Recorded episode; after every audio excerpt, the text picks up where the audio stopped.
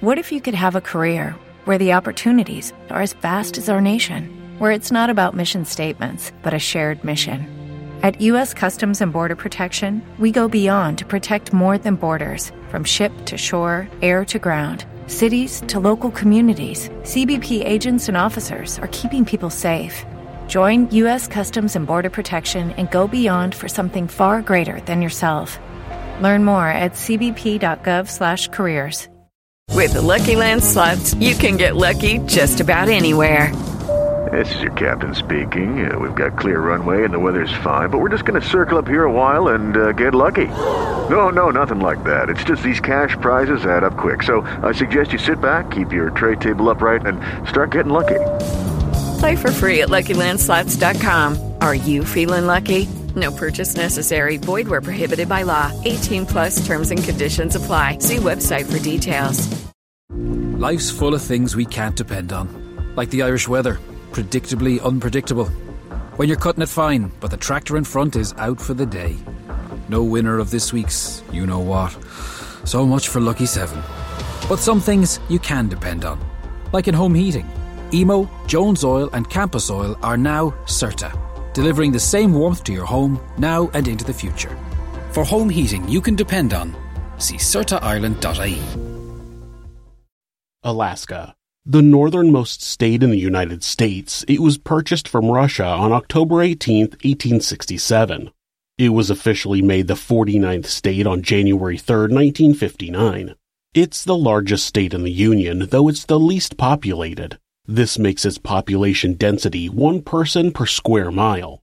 In comparison, if Manhattan had the same population density, it would have 22 residents. These great open spaces make the area attractive to people who want to get away and be left alone. It's also a place where avid hunters and fishers can enjoy an abundance of wildlife, including moose, caribou, bear, deer, and goat. Robert Hansen grew up as an awkward boy with a stutter who turned into an awkward man with a stutter. This caused him to be bullied when he was young, and he spent the rest of his life focusing on revenge. He would get that revenge by taking the lives of people who had nothing to do with his childhood abuse. This is Monsters.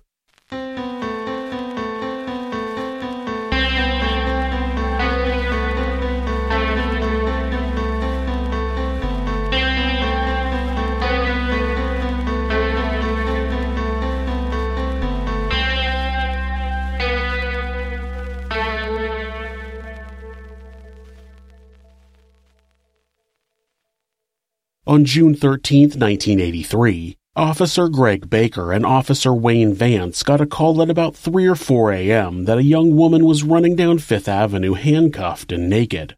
She had been picked up by a motorist and dropped off at the Big Timber Motel, where she had been living. The officers arrived at the motel, got her out of the cuffs, and got her some clothes. The young woman was 17-year-old Cindy Paulson, who had been working as a prostitute in the heart of Anchorage. There was an influx of young men coming to the area to work in the oil fields, and with it brought an increase of services that young, lonely men might pay for. Due to the disparity in numbers of men there were in the state than women, Alaska was fairly easy on prostitution. Cindy explained that she had been approached by a man who offered her $200 for oral sex. Despite thinking that offer was a little too good to be true, she got in the car and he immediately pulled a gun on her and threatened her if she screamed. He brought her back to his house, where he sexually assaulted her and then chained her to a post in his basement, wrapping a chain around her neck 4 times. The attacker took a nap, and that gave Cindy time to make a note of her surroundings. She described the inside of the man's house, even telling them about what animal trophies he had hanging on the walls and the bearskin rug on the floor. Then the man loaded her into his car and drove them to a nearby airfield. He had told Cindy that he liked her so much that he was going to fly her out to his cabin, where he was going to, quote-unquote, make love to her, and then he promised he'd let her go. Cindy may have been young, but she wasn't stupid. She knew that he was going to kill her.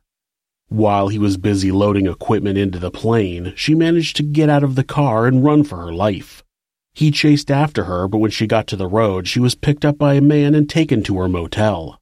The driver wanted to take her directly to the police, but she refused. He ended up going straight to the police station after dropping her off and reporting the incident, also confirming that there was a man chasing her with a gun when he picked her up.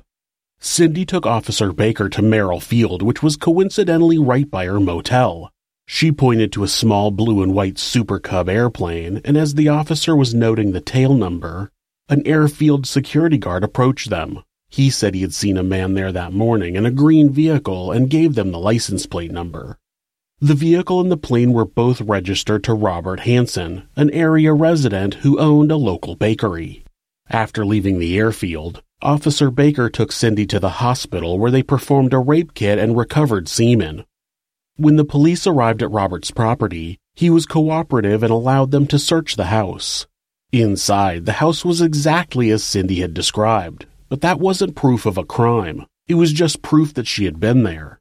They didn't find any evidence at Robert's house, and when they asked him to come down to the station for an interview, he agreed. He told detectives that he was at one friend's house the night before until early in the morning, then was at a different friend's house the rest of the morning. Those two friends verified his alibi, and the detectives let him go. When a check of his criminal record came back clean, the detective said that he believed Robert and didn't see a married man with a family and a business being a killer. I bet he was surprised when Israel Keys ended up being caught, since he had a family and a business. Or what about Dayton Rogers? He had a family and owned his own business. Or all the other serial killers who had families and good jobs, like Dennis Rader or Joseph D'Angelo, just to name a few. It's sad how many people still believe that a serial killer has to be some hideous hunchbacked golem with no job, family, or friends. Evil is not exclusive to being unsuccessful. And of course the story was coming from a prostitute who was clearly less reliable than an upstanding local businessman. With no evidence that proved Cindy's story was true, the case was shelved. But Officer Baker wasn't convinced, and he knew that the Anchorage Police Department was in the middle of changing computer systems, so not all of the records were complete. When a hard copy of Robert Hansen's criminal record was received from Juneau, the state capital, it turned out that Robert was not as squeaky clean as they had previously thought. He had a lengthy record of assaults against women going back 12 years, not long after he had moved to Anchorage. Robert Hansen was born on February 15, 1939, in Estherville, Iowa. His father, Christian Hansen, had immigrated from Denmark and worked at a bakery. His father was a short-tempered man, and his mother, Edna, was more soft-spoken and comforting. The family moved to California near San Francisco, but after a few years they moved back to Iowa and settled in the town of Pocahontas. There, Chris Hansen opened his own bakery, which quickly became successful. When Robert was old enough, he was put to work by his father, who was a more strict boss than he was a parent. Robert was expected to work from 2 o'clock in the morning until it was time to go to school. This made him fall asleep in class, and his grades suffered. Some people believe the stress put on Robert as a child is what caused him to develop a stutter. Not only did Chris expect perfection from his son at the bakery, oftentimes making him feel worthless for even the slightest mistake, but when he found out Robert was left-handed, he forced him to only use his right hand. At school, not only did his stutter make him the target of bullies, but he had severe acne that would end up leaving his face pockmarked and scarred in adulthood. The stress of it all made him completely withdrawn. He rarely spoke, and when he did, he would get so nervous that his stutter would get worse, causing him to just walk away in the middle of a conversation. His lack of social skills made him unpopular with the girls at school. Even if he was able to get a date, it's not clear if he'd be able to go on it. His parents expected him to work at the bakery during all of his free time, and their devoutly Lutheran views didn't agree with many of the social activities that other kids were taking part in. They did allow Robert to be in the school choir, and he did well on the track team. Otherwise, Robert began taking part in activities he could do on his own, mainly hunting, fishing, and archery. When Robert graduated high school, he didn't really have any prospects besides continuing to work at his father's bakery, which he was getting tired of, so he joined the United States Army Reserves. This gave Robert some freedom as he went to Fort Dix, New Jersey for training. It was during this time that Robert had his first encounter with a prostitute, something he would later say he didn't enjoy because he wasn't the one in control. Back in Pocahontas, Robert resumed working at the bakery and began dating a young woman from the Lutheran Church. He also started teaching classes for the Pocahontas Junior Police Program. At this point in Robert's life, he was headed down a path to have a career and soon a wife. It was a clear path at a crossroads in his life, but Robert decided to take a smaller path of revenge and destruction.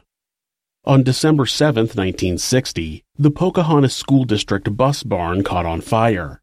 By the time the fire department arrived, half of the building was engulfed in flames. Not only were buses destroyed, but gym equipment, stage props, and other school materials that were being stored in the building were lost forever.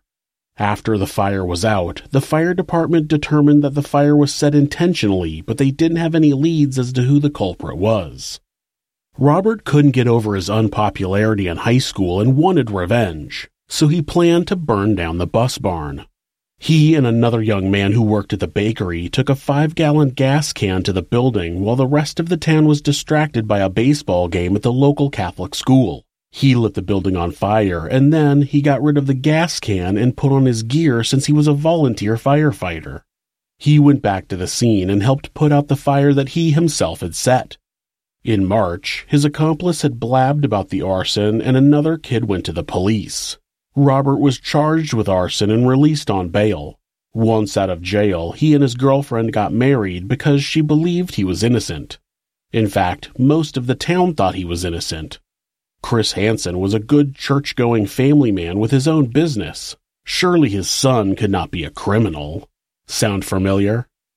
The prosecutor had the testimony of the accomplice, plus another bakery employee that Robert had invited to participate in the arson, but he declined. Robert eventually pleaded guilty, claiming that he was hoping for leniency since he was being framed. He was sentenced to 3 years in a state reformatory. Chris began circulating a petition around town, claiming that his son had been framed and demanding his release. That lasted about 6 months until Robert finally admitted that he really was guilty to his family. His wife immediately divorced him, and his father sold the bakery and bought a resort in Leech Lake, Minnesota. Because when I think of a relaxing vacation, I think a lake full of leeches sounds nice. Robert would also be connected to a tractor that had been blown up a few months prior and a plan to blow up the town's water tower. He also wanted to blow up the police chief's house. In the reformatory, Robert met with a psychiatrist and he talked openly about his desires to get revenge on the various people who bullied him when he was younger. This led to his first parole being denied. After that, Robert became a model prisoner and began pretending that his violent fantasies were going away. They weren't, but he knew it was the only way to get paroled. He was released on parole after serving 22 months. Life's full of things we can't depend on. Like the Irish weather, predictably unpredictable. When you're cutting it fine, but the tractor in front is out for the day. No winner of this week's you-know-what. So much for Lucky 7. But some things you can depend on. Like in home heating. Emo, Jones Oil and Campus Oil are now Certa, delivering the same warmth to your home now and into the future. For home heating you can depend on, see CertaIreland.ie. Despite their disappointment in Robert, his parents allowed him to come live with them in Minnesota. In May of 1963, Robert began working for his father once again. This time he painted, did repairs, and acted as a guide for the guests when they wanted to go fishing. It was there that he met a young woman who worked as a housekeeper for the resort, Darla Henriksen. Darla was a lover of all things outdoors, and she and Robert began dating. Neither of them planned on working at the resort long term, and soon Robert got a job at a bakery in North Dakota, and Darla joined him soon after. The following month, the two got married. They weren't there long since Robert got a job at a different bakery in Minneapolis, and the couple ended up settling down there. Darla enrolled at the University of Minnesota to finish her degree and become a special education teacher. Robert was known to be a hard worker, but his boss said he did have a short fuse, especially towards people he felt were beneath him. Over the next few years, Robert took to stealing as a means of dealing with his criminal impulses.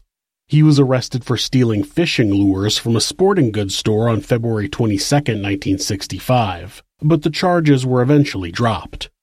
He was caught breaking into the owner's office at the bakery, But he was about to leave the company for a position at a different bakery, so the owner didn't report it. He was also arrested for stealing a softball from a department store, but those charges were dropped as well. When Darla graduated in 1967, they packed up and moved to Anchorage, Alaska. Robert started working as a cake decorator at a grocery store, and Darla began teaching in the area. They bought a duplex and rented out the other half to help with the mortgage. Soon, Robert began spending most of his free time camping, hiking, and hunting, enjoying the wide open spaces that Alaska had to offer. When Darla got pregnant in 1971, they sold the duplex and bought a bigger home. After their first child, a daughter, was born, Robert started becoming distant from his family and spent more time outdoors hunting. Though he had already become proficient at hunting deer, moose, and mountain goats, Robert started hunting a new type of prey. On October 15, 1971, Robert spotted a young woman in a car. He would later explain that he saw the woman downtown and thought she was attractive. He said, "I wanted to talk to her, so I followed her home." Slow down there, Bobby. I know you were awkward in school and have never been good at talking to women, but following them home isn't the best way to break the ice. 18-year-old Susie Heppard had the day off from her job as a receptionist at a real estate office, and when she got back to her apartment from running errands, she planned to take a shower. Before she was able to get into the shower, there was a knock at the door, so she wrapped a towel around herself and answered it. She immediately recognized the man as having been stopped at a stoplight next to her while she was driving home. He asked her if he could come inside and use her phone book, and she reluctantly agreed. He flipped through the book for a while and said he couldn't find what he was looking for. Then he asked her out on a date. She told him that she was engaged, and Robert left. 2 days later, as Susie pulled into her apartment complex and got out of her car, Robert jumped out and pointed a gun at her. She started screaming, and even after he told her to stop or else he'd shoot her, she continued screaming. This alerted her roommate, who looked out the window and then called the police. Robert put the gun in her back and pushed her into his car, but soon police cars were pulling into the complex, so he fled on foot. It didn't take long for the police to pick him up walking nearby, and Susie immediately identified him as her attacker. When they searched his car, they found a .22 caliber pistol under his front seat. He was charged with assault with a deadly weapon, but maintained that he hadn't done anything. He claimed that he had felt lightheaded, so he parked his car and went for a walk. Then he claimed he might have blacked out, so it was possible he assaulted Susie, but he didn't remember. Despite him being an obvious danger to society, he was released pending his trial. This was because his lawyer argued that he was a family man with a stable income who owned a home and was a decent person who tried to kidnap someone. And what does owning a home have to do with whether or not you're a kidnapping psychopath? Well, his status as a homeowner didn't seem to stop him from kidnapping another woman on December 19th. 18-year-old Patty Roberts was about to go into a cafe for a hot cup of tea when Robert stopped her and managed to invite her out on a date amongst his stuttering. When Patty turned him down, he pulled out a gun and forced her into his car. He took her way outside of Anchorage to a motel where he sexually assaulted her and then brought her out to the woods where he thought about killing her, but she managed to convince him that she wouldn't tell anyone. Robert looked through her wallet and wrote down her personal information and told her that he would hurt her and her family if she told anyone. Then he dropped her back off at the cafe. Patty kept her word at first, but when she read the news on December 27th of a young woman found frozen to death in a ravine, she started having second thoughts. Celia Van Zanten had disappeared after hitching a ride to a convenience store. Her body was located naked, with her hands tied behind her back and her chest cut open. An autopsy revealed that she had survived the fall into the ravine and managed to climb about 20 feet back up, but ended up freezing to death. Soon, Patty reported her kidnap and rape to police, and they were able to go to the motel he had taken her to and confirm his identity from the clerk. Robert was arrested, and at the police station, he was asked to remove all the contents from his wallet. Inside was a slip of paper with Patty's personal information on it. He claimed he had no idea what it was or how it got in his wallet. Get the fuck out of here. This would be a slam dunk piece of evidence if they were able to use it in court. One detective tried to take the piece of paper right then, but they didn't have a warrant.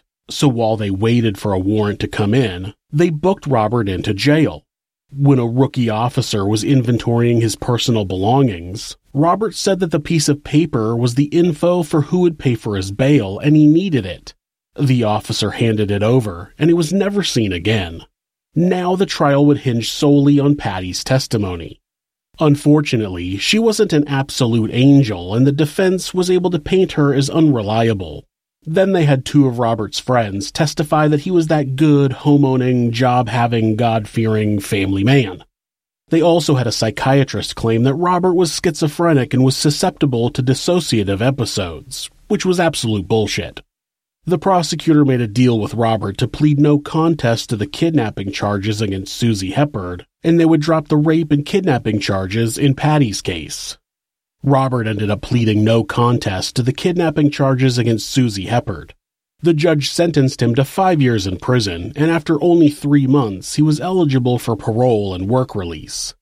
Being caught for these crimes didn't do anything to deter Robert from preying on young women. What it did do was teach him to choose his victims more carefully. While he was going back and forth to meetings with his parole officers, he would pass by prostitutes and strip clubs in downtown Anchorage, and that gave him an idea. He started kidnapping sex workers since they were an overlooked class of people in most cities. From this point on, Robert would prey on women that didn't have anybody looking for them when they disappeared. Over the years, Robert opened his own bakery, which was successful. He and Darla had another child, a son, despite Robert's legal troubles and their dissolving relationship. Darla would take frequent trips to visit family and often stay away the entire summer. These times would give Robert the privacy he needed to carry out his dark desires. Though he remained careful with his abductions, he wasn't able to stay out of trouble completely. In 1976, Robert walked out of a Fred Meyer retailer with a chainsaw and was immediately caught. A security guard watched the man check that the coast was clear, then pick up a discarded receipt off the ground before heading out the door with the chainsaw. When the guard caught up with Robert, he checked the receipt and it clearly wasn't for a $200 chainsaw. Robert claimed that he was suffering from mental health issues and hired a psychiatrist to support that claim. He pleaded guilty to larceny and was sentenced to 5 years in prison and ordered to receive psychiatric treatment. He served a little over a year in prison before being paroled. He was given no parole guidelines and was essentially a free man with nobody watching him. He was able to go right back to killing. On September 12, 1982, a couple of off-duty police officers decided to go out moose hunting, a common activity in the Alaska outdoors. Life's full of things we can't depend on, like the Irish weather, predictably unpredictable. When you're cutting it fine, but the tractor in front is out for the day. No winner of this week's you-know-what. So much for Lucky 7. But some things you can depend on, like in home heating. Emo, Jones Oil and Campus Oil are now CERTA, delivering the same warmth to your home now and into the future. For home heating you can depend on, see CERTAIreland.ie. While searching for moose, they found some disturbed soil that looked suspicious. When they took a closer look, they discovered it to be a shallow grave. When the body was fully exposed, it was of a young woman who was fully clothed and had been shot once in the chest. She had an ace bandage wrapped around her head which looked to be acting as a blindfold. Near the body, they found a shell casing for a .223 caliber round. The medical examiner said she had likely been there since at least spring of 1982. On September 27th, the remains were identified as those of 24-year-old Sherry Morrow. She had worked as an exotic dancer at a local club and had been reported missing by her boyfriend in November of 1981. Police initially said they didn't believe that Sherry's death was related to a group of other sex workers who had gone missing since the beginning of 1980. And like those cases, Sherry's soon went cold. But not everyone gave up on the case. 2 years before Sherry's remains were discovered, Detective Maxine Farrell had been on the scene when a young woman's body was discovered in Eklutna on July 17, 1980. Eklutna is 28 miles or 45 kilometers north of Anchorage. Detective Farrell determined by the clothes she was wearing that she was probably a sex worker, but they couldn't match her identification to any missing persons report.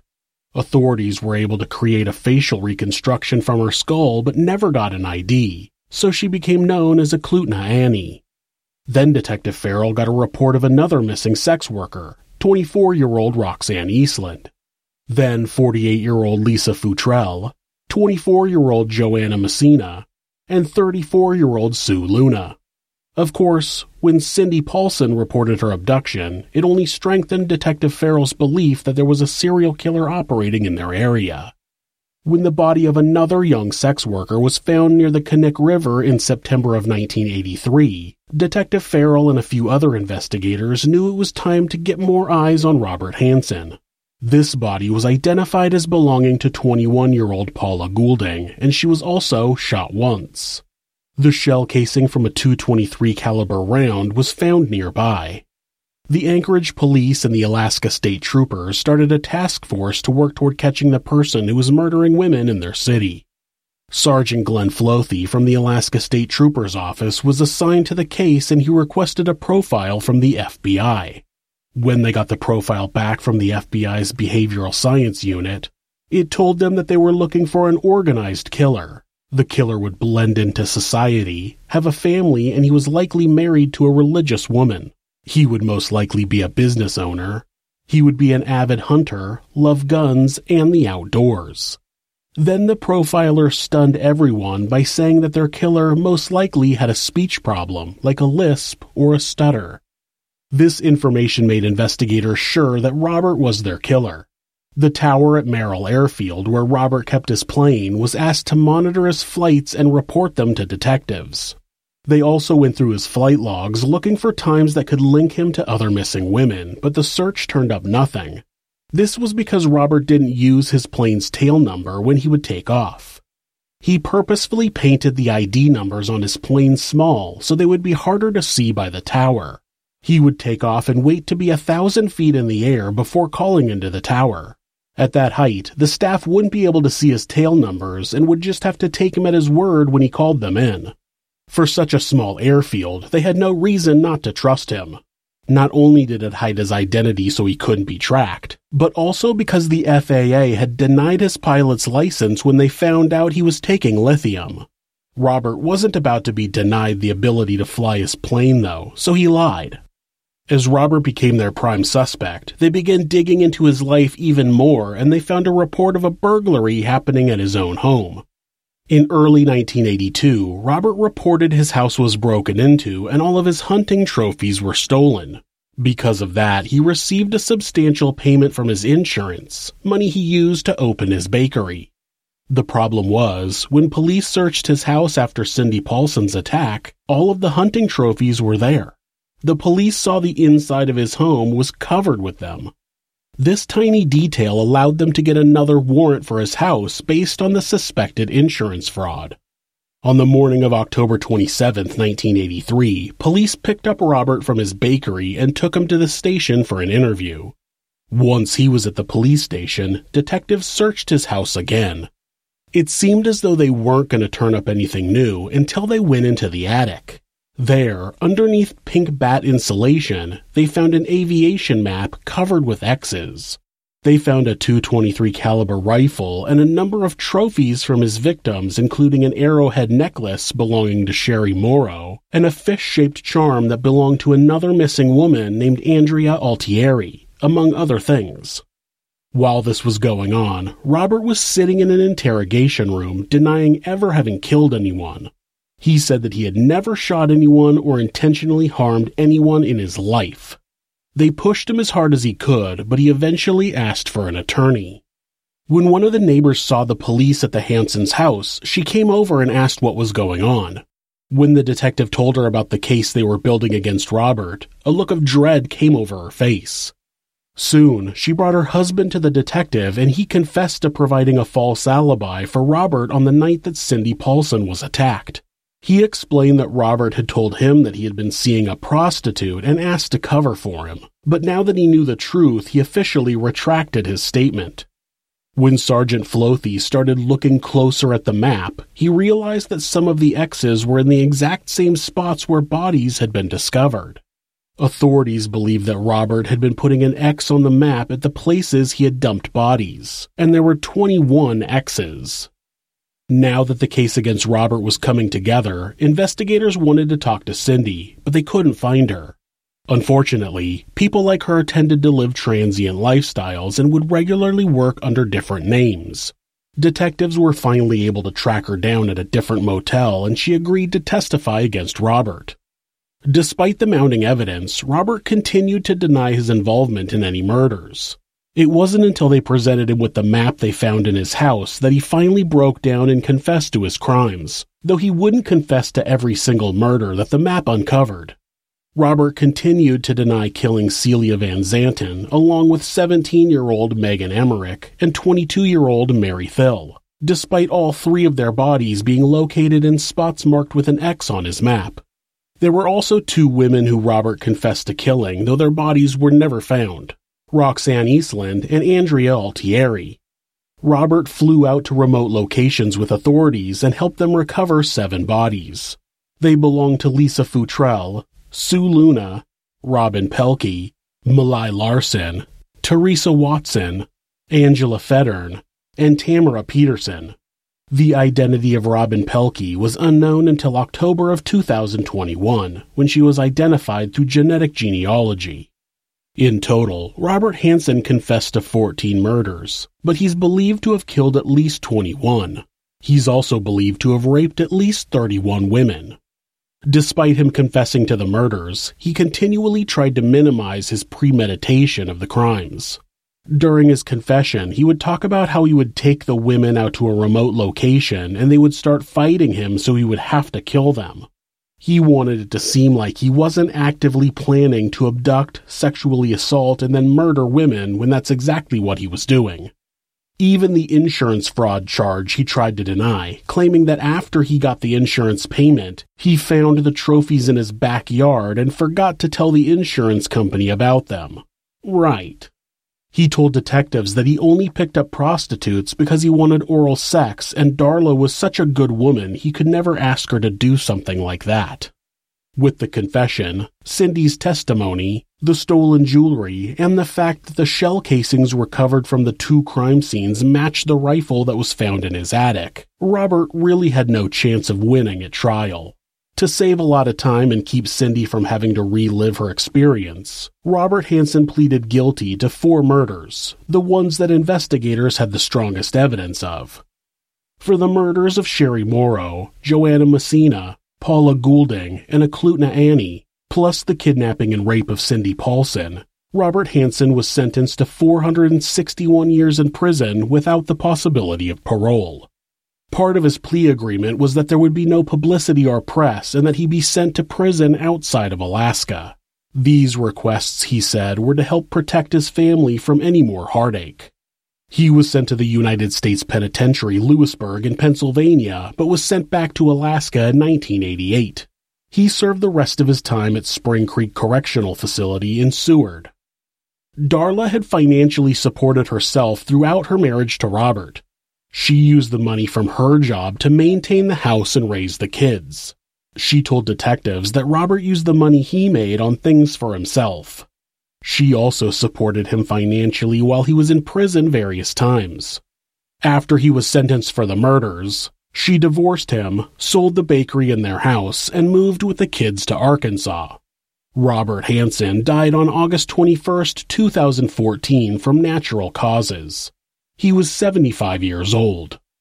Being bullied is a horrible feeling, but killing people as a way to get back at society only turns you into a bully yourself. Except you're worse because you're torturing and murdering people. A human being will have negative feelings about being bullied and hopefully find a way to overcome those feelings. A monster will murder people over them. If you're the victim of domestic abuse, please reach out to someone for help.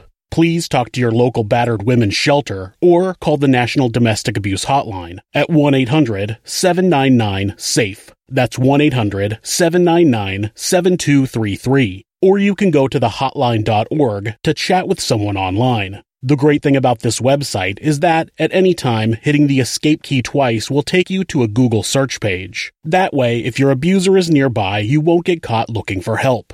If you're having feelings of harming yourself or someone else, or even just need someone to talk to, please contact your local mental health facility, call 911, or call Mental Health America, who operate the National Suicide Prevention Hotline at 1-800-273-TALK. That's 1-800-273-8255. They're available 24 hours a day, 7 days a week, and will talk to you about any mental health issue you might be facing. Thanks so much for listening to this podcast. You can subscribe or follow the show to ensure you don't miss an episode, and you can leave us a rating on whatever podcast app you use. If you'd like to support the show, you can do that by checking out our merchandise at Teespring. You can also discuss the channel and the episodes on our subreddit, r/thisismonsters. You can find more ways to support our show and how to find us on social media by visiting thisismonsters.com. Thanks again, and be safe. Okay, round two. Name something that's not boring. A laundry? Ooh, a book club. Computer solitaire, huh? Ah. Sorry, we were looking for Chumba Casino. That's right, ChumbaCasino.com has over 100 casino-style games. Join today and play for free for your chance to redeem some serious prizes. ChumbaCasino.com. No purchase necessary. Void where prohibited by law. 18 plus terms and conditions apply. See website for details. His karate lessons might not turn him into a black belt. Hi-ya! And even after band camp, he might not be the greatest musician. But with the 3% annual percentage yield you can earn on a PenFed Premium Online Savings Account, your goal of supporting his dreams... Thanks for everything, Mom and Dad. ...will always be worth it. Apply today at PenFed.org/savings. Federally insured by NCUA. $5 minimum to open account. To receive any advertised product, you must become a member of PenFed. PenFed's got great rates for everyone.